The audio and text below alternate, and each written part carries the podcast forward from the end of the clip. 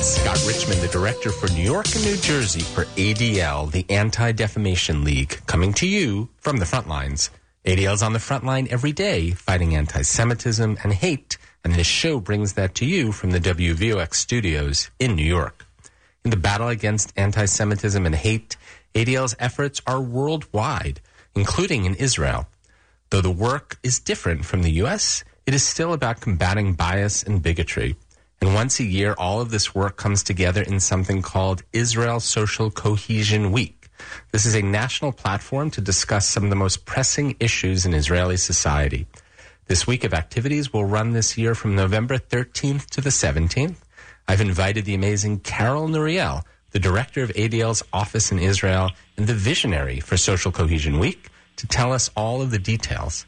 Carol, it is great to welcome you back, too, from the front lines. Thank you, Scott, and happy to be here with you. So I want to start with a basic question about the work you do in Israel. I led off by saying that it's different from the work we do in the United States. Can you briefly describe that work?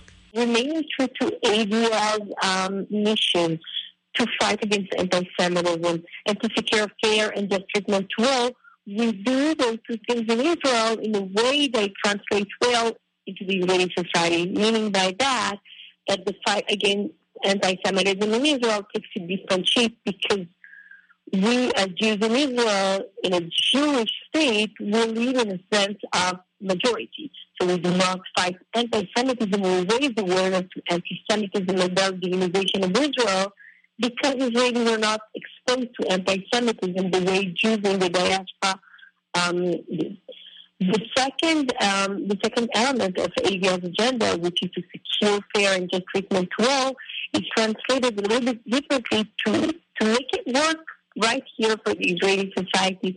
So the way we do it here is protect minorities within the Israeli society from racism, discrimination, um, and, and, and any um, you know form of stereotypes and prejudice against them.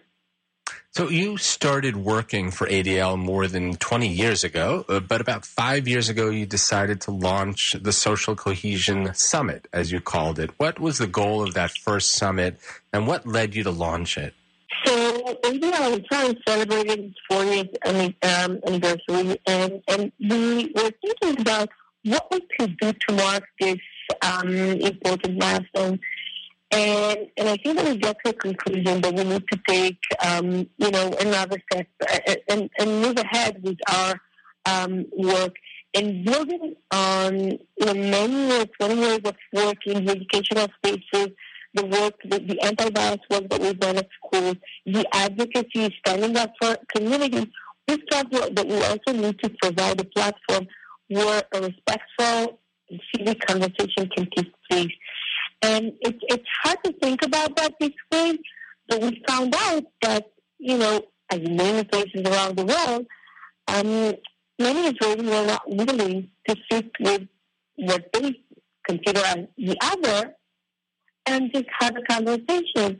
So the roots and the cleavages are so deep that there needs to be a platform. We need to create a, a sort of an artificial platform for them to sit together and sit and, and talk about burning issues. And not only that, Scott, but bringing together all um, all the spectrum of ideas that exist on various topics. Clearly, uh, an important uh, important gathering, which has applicability not just in Israel but really everywhere. Finding opportunities for people to interact with the other uh, could not be more pressing at the moment. So, what has happened to the summit over the past five years? It's become much more relevant, and and three of the five years, I mean, Israel has been in a sort of a long election campaign, and and uh, leading to the fifth, even the fifth election in uh, three and a half years. So really, a lot of instability. Um, the COVID uh, crisis around the world and a lot of implications on the Israeli society um, security challenges that that um, are happening in, in, Israel. All of those elements really made the, the Israel Social Cohesion Summit really much more relevant. And um, and look, I mean, the conversations that we've had along the years really uh, showed us how important it is to provide that platform for not only for the audience but and the participants and those who are watching, but even for the speakers themselves, who for some it's just the first time that they interact with the other side, and that was really really stunning even for us, and really an added value of such a summit. We're recording this as the elections are taking place, the Israeli elections, but they will have finished by the time of Social Cohesion Week. What better time to find a way to bring society together than right after the Israeli elections? Did you plan for this to, to be right after the election? Yeah, not at all. The conferences uh, that the Israel Social Cohesion Week was planned um, a year ago. It, you know, most people we even thought that there was going to be election. So, so it just happened this way. And I think it's an opportunity. It's an opportunity really to heal the wounds of the political instability that we've had along the years. And, and look, I mean, I think that as, as a society, we have to come together and really find, you know, and, and maybe renew our commitment for um, a shared future. And let me just, Scott, just because we're speaking to an American audience, there's one difference that I can point to. In America, I think that people are unified eh, in, a certain way, you know, just because of having a constitution. So you have a constitution, you have something that you share, all of you. Israel doesn't have a constitution. So when you ask for Israelis about what's their vision for the future, you might get four different answers. And that's part of the story, the Israeli story, that we have a lot of narratives, a lot of some parallel narratives, some are competing.